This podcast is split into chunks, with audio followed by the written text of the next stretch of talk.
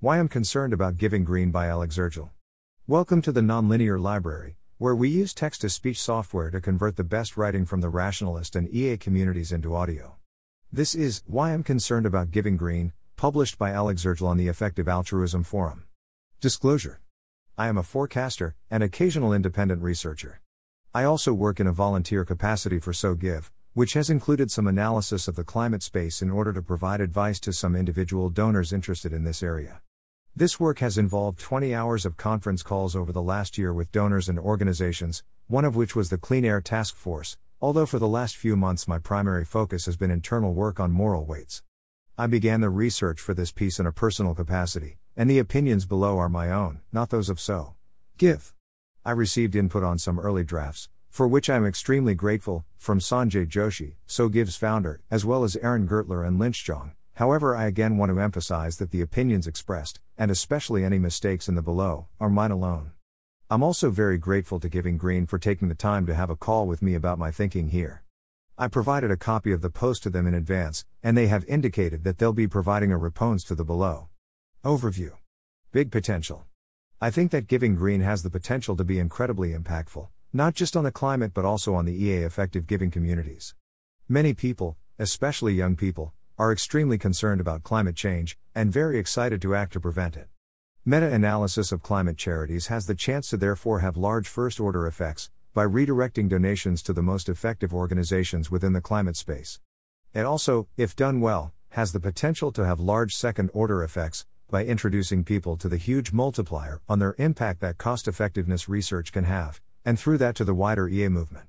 I note that at least one current CEA staff member took this exact path into EA. With this said, I am concerned about some aspects of Giving Green in its current form, and having discussed these concerns with them, felt it was worth publishing the below. Concerns about research quality. Giving Green's evaluation process involves substantial evidence collection and qualitative evaluation, but eschews quantitative modeling, in favor of a combination of metrics which do not have a simple relationship to cost effectiveness. In three cases, detailed below, I have reservations about the strength of Giving Green's recommendations. Giving Green also currently recommends the Clean Air Task Force, which I enthusiastically endorse, but who Founders Pledge had identified as promising before Giving Green's founding, and Tradewater, who I have not evaluated. What this boils down to is that in every case where I investigated an original recommendation made by Giving Green, I was concerned by the analysis to the point where I could not agree with the recommendation. Despite the unusual approach, especially compared to standard EA practice, the research and methodology are presented by Giving Green in a way which implies a level of concreteness comparable to major existing charity evaluators such as GiveWell. As well as the quantitative aspect mentioned above, major evaluators are notable for the high degree of rigor in their modeling, with arguments being carefully connected to concrete outcomes, and explicit consideration of downside risks and ways that they could be wrong. One important part of the more usual approach is that it makes research much easier to critique, as causal reasoning is laid out explicitly, and key assumptions are identified and quantified. When research lacks this style, not only does the potential for error increase, but it becomes much more difficult and time intensive to critique, meaning errors in the analysis are less likely to be identified and publicized. There being considerable room for improvement in Giving Green's analysis is not, of itself, a major issue. Giving Green is a new organization, which is primarily the work of two people in their spare time, and mistakes as a new organization should be expected, let alone a new organization with considerable time constraints. For example, GiveWell made many mistakes in its early years. In addition, concerns were raised productively about poor research quality at ACE a few years ago, and the impression I have from people who were involved at the time is that things have since substantially improved. Media coverage risks overselling. Giving Green has, however, had an extremely successful launch, and has enthusiastically been promoted as a highlight of the effective Giving EA community. In some cases, I think that this promotion has implied a level of certainty behind giving Green's recommendations beyond that which is warranted, and indeed beyond that which they themselves have. For example, this Atlantic article describes Giving Green as follows, before directly comparing them to GiveWell. Giving Green is part of the effective altruism movement, which tries to answer questions such as how can someone do the most good? With scientific rigor. Or at least with econometric rigor. This Vox article lists recommendations by giving green alongside Founders Pledge recommendations, describing both as the most high impact, cost effective, evidence based charities to donate to if you want to improve U.S. climate policy. Giving Green has also been highlighted in various more internal EA discussion, including an extremely positive post on the EA forum, as well as a more neutral write up in the Effective Altruism and Giving What We Can newsletters. The, even newer, organization High Impact Athletes mentions Giving Green alongside Founders Pledge as a source of recommendations in their FAQ, though they do not feature prominently elsewhere. Edit The reference to Giving Green has now been removed. While this piece was being drafted, another new organization launched, with the aim of promoting and facilitating effective giving in Sweden. They list GiveWell, Giving Green, and ACE with equal prominence, again strongly implying an equivalence between the three. Having started this post with the case for why I am excited to see the emergence of an organization like Giving Green, especially given this media success and their extremely slick website, seriously, go look at it. I am concerned that, especially among EAs, the lack of quantitative and rigorous analysis, even though it has been implied, poses a non trivial reputational risk, especially if the headline recommendations are promoted without adequate qualification. Finally, it feels like both Giving Green and the EA community could have seen this coming. Cool Earth was, for a long time, something like the default EA answer to the question I really want to give to a climate charity, which is the best one, despite what turned out to be significant flaws in the analysis. It is still, as far as I know, the only climate charity mentioned in doing good better.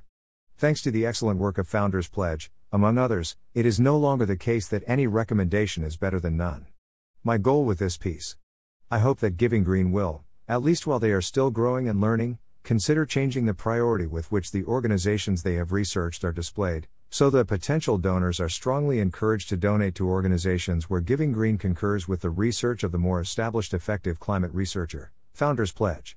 My current personal recommendation for individual donors interested in climate change, or for EAs talking to friends who are looking for donation advice, is the one organization recommended by both Giving Green and Founders Pledge, Clean Air Task Force. Details of what I'm concerned about, including questions I put to Giving Green and details of their responses, are below. Giving Green's overall approach Carbon offsets. Giving Green's analysis of offsets consists of assessing five factors, none of which consider cost. Their approach is described in this document, from which the image below outlining their framework is taken. When I asked why cost was not explicitly modeled, Giving Green responded that the cost estimates produced by the organizations themselves are often unreliable, and that the true cost per ton of carbon is very uncertain and difficult to estimate. I agree with both claims. However, something being difficult to model is not, in principle, a reason not to try. It could well be the case that optimistic estimates of the cost effectiveness of one organization clearly underperform pessimistic estimates of the cost effectiveness of another, and in such cases there seems to be little reason to continue to recommend the first. Giving Green agrees with the consensus EA view that the framing of offsetting personal emissions is unhelpful, stating, for example, in their launch post that carbon offsets are a mechanism to contribute to certified projects in an attempt to undo climate damage done by individuals or businesses. We find this framing unhelpful, and instead argue that individuals and organizations should view offsets simply as a philanthropic contribution to a pro climate project with an evidence based approach to reducing emissions, rather than a way to eliminate their contribution to climate change.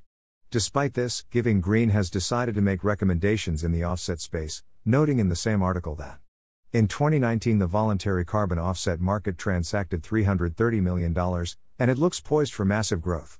I would be very excited to see research by Giving Green into whether their approach of recommending charities which are, by their own analysis, much less cost effective than the best options is indeed justified. This analysis has not yet been performed by Giving Green, although they stated that they were very confident it would turn out to be the case. Specifically, I'm interested in estimates analysis of what fraction of Giving Green's donors will be people who come to Giving Green via EA or EA adjacent routes, where the most likely donation they would have made otherwise is to one of the FP top charities, and end up donating less effectively? What fraction of people who would otherwise not have come across EA climate change analysis, but who come across Giving Green, would have donated more effectively if Giving Green had presented them with only those recommendations where there is consensus on their effectiveness? Giving Green has not yet quantitatively modeled either aspect, although their impression of the climate donation space, which they view as comprised of several distinct groups, each with markedly different worldviews, gives them confidence in the portfolio approach. Activism versus insider policy influence. From Giving Green's recommendations page. Similarly to the above, there has not yet been any quantitative analysis by Giving Green of the trade off between making better, narrower recommendations but risking putting some people off, and making donations that appeal to more people but include some options which are much less effective than others. This is concerning, as if organizations differ considerably in cost effectiveness, then ranking them equally is potentially a significant mistake. This would be a concern even if Giving Green currently recommended only one option, or made multiple recommendations with very similar EV.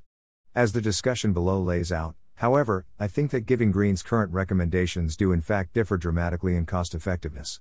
In Giving Green's approach to policy recommendations, they lay out three reasons behind their choice not to rank organizations with different approaches. Quantitative cost effectiveness analysis is uncertain, not everyone agrees on the correct theory of change, and that donating to multiple organizations offers the opportunity to hedge against political uncertainty. As discussed above, quantitative estimates potentially having wide error bars is not in itself a reason not to perform the analysis. It is possible that the difference between organizations is clearly larger than the size of the error. Secondly, the process of producing quantitative models forces an organization to be explicit about their reasoning, in a way which makes it much easier to analyze and respond to. The existence of disagreement is similarly not, on its own, reason enough to eschew quantitative analysis, even if that disagreement is about political futures and or moral weights. As a standout example of how the second can be handled, see GiveWell's work. As for political uncertainty, considering the way different political futures might affect the effectiveness of potential recommendations is exactly the sort of analysis it would be great to see from Giving Green. Hedging has been the subject of much previous discussion, so I won't go into much detail here, other than to say that in general hedging arguments are not sufficient alone to justify spreading donations across options with significant differences in EV. Specific recommendations The Sunrise Movement Education Fund, TSM. The description of TSM as a high potential organization, as opposed to Clean Air Task Force, CATF, which is described as a good bet and is one of the organizations recommended by Founders Pledge, implied to me that Giving Green's position was that the choice with the highest EV currently is CAT, but that it is worth presenting both options. When I asked Giving Green about this, they made it clear that this was not the case. They believe that a direct comparison of the cost effectiveness of CATF and TSM would be too uncertain to be meaningful, and hence they fully endorse donations to either. In the Vox piece linked above, Dan Stein explicitly states I would push for a two part strategy, because I think the way policy gets made is through these insider outsider coalitions. There are strong reasons, laid out below, to believe that TSM does indeed significantly underperform CAF. They can be thought of as having two key themes low confidence in marginal impact, and uncertainty about the sign of the impact. Low confidence in marginal impact. The case for donations to TSM being impactful on the margin feels thin, the Sunrise Movement has thousands of volunteers and is not obviously funding constrained. Similarly, within the field of climate change, progressive climate activism hardly seems neglected. If anything, grassroots climate activism has been the single most visible feature of the Western fight against climate change in the few years. Giving Green's ITN analysis of U.S. policy change ranked climate activism as the most neglected area, but the justification they provide is, is based on data from six years ago. Between 2011 to 2015, the largest donors in environmental philanthropy allocated about 6.9% of all their funding to grassroots activism and mobilization efforts, which are generally not as well funded as insider methods such as campaigns and lobbying. Giving Green do not discuss the impact on neglectedness of the large and rapidly growing number of volunteers for TSM. More importantly, there is no mention of how different the activism landscape looks now compared to 2015. As one concrete illustration of how different progressive activism looks in a wider sense, Greta Thunberg is a household name. Her first protest was in 2018. The data I was able to find on TSM's revenue from 2015 to 2018 show that it grew almost tenfold.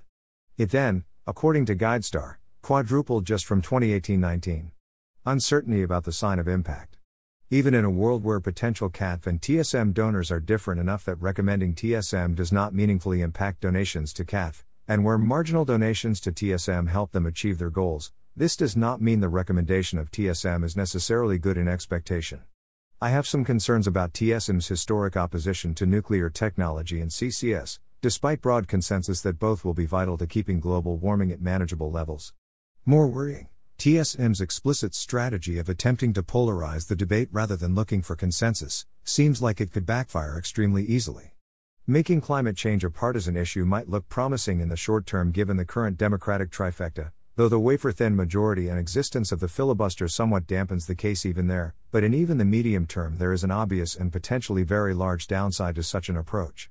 This would be concerning anyway, but given the proven track record of groups like CAF at achieving exactly the sort of bipartisan consensus that political polarization could permanently damage, it seems very unwise to recommend both. The potentially negative effects highlight again the advantage of a quantitative model over merely picking the best of each different approach. It is no use that an intervention is the most promising for its particular strategy, if there is a significant chance of that strategy being actively harmful.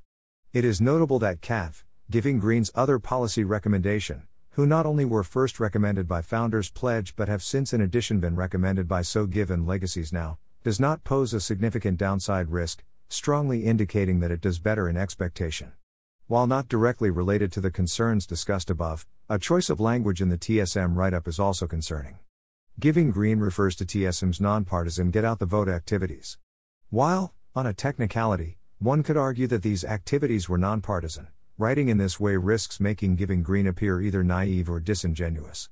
Though the Sunrise Movement Education Fund is registered as a nonpartisan arm of the broader but obviously partisan Sunrise Movement, this line doesn't feel integral to the analysis and consequently feels like it would be a good idea to cut. Burn. Here, again, I have split the discussion into two sections. The first describes why I think the strength of the RCT evidence has been overstated, the second details why extremely strong evidence would be needed to recommend burn given the specifics of how offsets work in this case. Concerns about the presentation of RCT evidence. From Giving Green's recommendation. We recommend burn stoves on the weight of strong randomized controlled trial, RCT, evidence in support of the causality of emissions reductions, as well as demonstrated co benefits. The single RCT being referred to studied the effect of different pricing systems on willingness to pay while evidence was also collected on fuel use, and a 154 person subsample was studied 18 months later, calling this strong RCT evidence of emissions reductions, risks appearing sloppy or even deliberately disingenuous. When people hear strong RCT evidence in support of X, it is reasonable for them to assume that the primary aim of the RCT was to investigate X, and this is not the case. Basing the analysis on a single RCT and then referring to this as strong RCT evidence does not appear consistent with the norms of other evaluators in the EA space. I believe this would be atypical for GiveWell, and can confirm that it would be atypical for So. Give. All the more so when the rest of the evidence base is highly heterogeneous. Giving Green does not recommend cookstoves in general due to a wider review of the evidence. We do not feel comfortable recommending cookstove offsets in general, as the RCT literature shows that the required assumptions are frequently not satisfied. When I asked Giving Green about this recommendation, they replied that the wider literature on cookstoves is heterogeneous, rather than outright negative.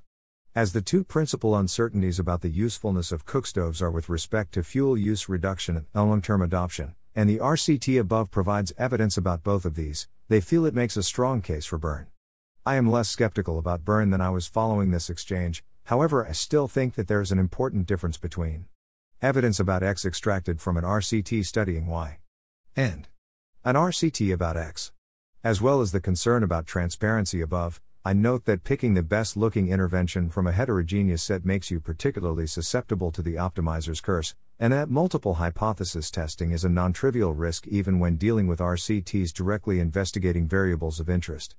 Most importantly, for the reasons detailed below, the evidence would need to be extremely strong in order for burn to be worth recommending overall. Specifics of donating to burn. Even ignoring the concerns above, there is no concrete mechanism by which donations to burn will lead to more cookstoves being sold. Burn themselves state donations will be used to invest in research and development, as well as to fund certain aspects of customer engagement, branding, and warranty services. There's a plausible causal mechanism here which may lead to more stoves being sold, but isn't giving Green's model of carbon offsets that people prefer them due to increased certainty? Again, if this was modeled quantitatively, it would be useful to see, but without such modeling, the recommendation is hard to understand. Furthermore, Burn is a company, not a charity, so there is less recourse to ensure that the marginal effect of a donation is to do good, as opposed to increasing profits. Burn plausibly saves its customers money in the long run. It was unclear to me whether this was the primary reason behind the recommendation, as the approach to recommending offsets claims the following. Giving Green only uses GHG reductions to determine which offsets to recommend, and therefore it is not necessary for an offset to have co benefits to gain our recommendation. However, as many offset purchasers would like to buy offsets with co benefits, we highlight them in the analysis of our recommended offsets. However, Burn's endorsement on the carbon offsets page has the following label decrease emissions and save families money. Giving Green confirmed when asked that this was not a factor in Burn's recommendation. Climeworks. Not mentioning the substantial funding pipeline Climeworks has from Stripe seems like a significant oversight, especially if, as discussed below, the principal reason to fund Climeworks is that they might be better in the future. I expect almost all of the value of offsetting with Climeworks right now to be in marginally increasing the chance they end up as a successful company, given the tiny amount of carbon sequestered for the price. Stripe's involvement seems to notably reduce the risk they fail due to lack of funds, which is the main lever that buying offsets has to pull. Giving Green confirmed that the long term effects of donations to Climeworks were the principal reason for the recommendation, however, they did not agree with me that these effects being positive were conditional on Climeworks' survival and eventual cost competitiveness. They argued that donations were able to send a price signal about permanent carbon capture, which was important even if Climeworks ultimately failed. Giving Green State the main drawback of Climeworks is that it is currently very expensive, around $1,000 ton, to remove carbon relative to other options. This may be justified by the fact that supporting Climeworks will hopefully go toward reducing the cost of their frontier carbon removal technology emphasis mine. Giving Green confirmed that they have not attempted to model the expected value of the various long term effects discussed above, or even the probability of Climeworks ultimately being successful. Some public forecasts on related topics do exist. Metaculus currently puts the chance of Climeworks pricing dropping below $50/t by 2030 at 3% conditional on its survival. Climeworks itself only has a long-term price target of $100 to $200 T, though it is not clear whether this is adjusted for inflation. Metaculus currently puts the chance of it still existing in 2030 at 1 in 3. It is finally noteworthy that directly purchasing overpriced, in immediate terms, offsets is not the only way to try to positively affect the future of the offset market. Carbon 180, another founder's pledge recommendation, focuses on policy advocacy, business engagement, and innovation support for carbon removal negative emissions technology. Thanks for listening to help us out with the nonlinear library or to learn more, please visit nonlinear.org.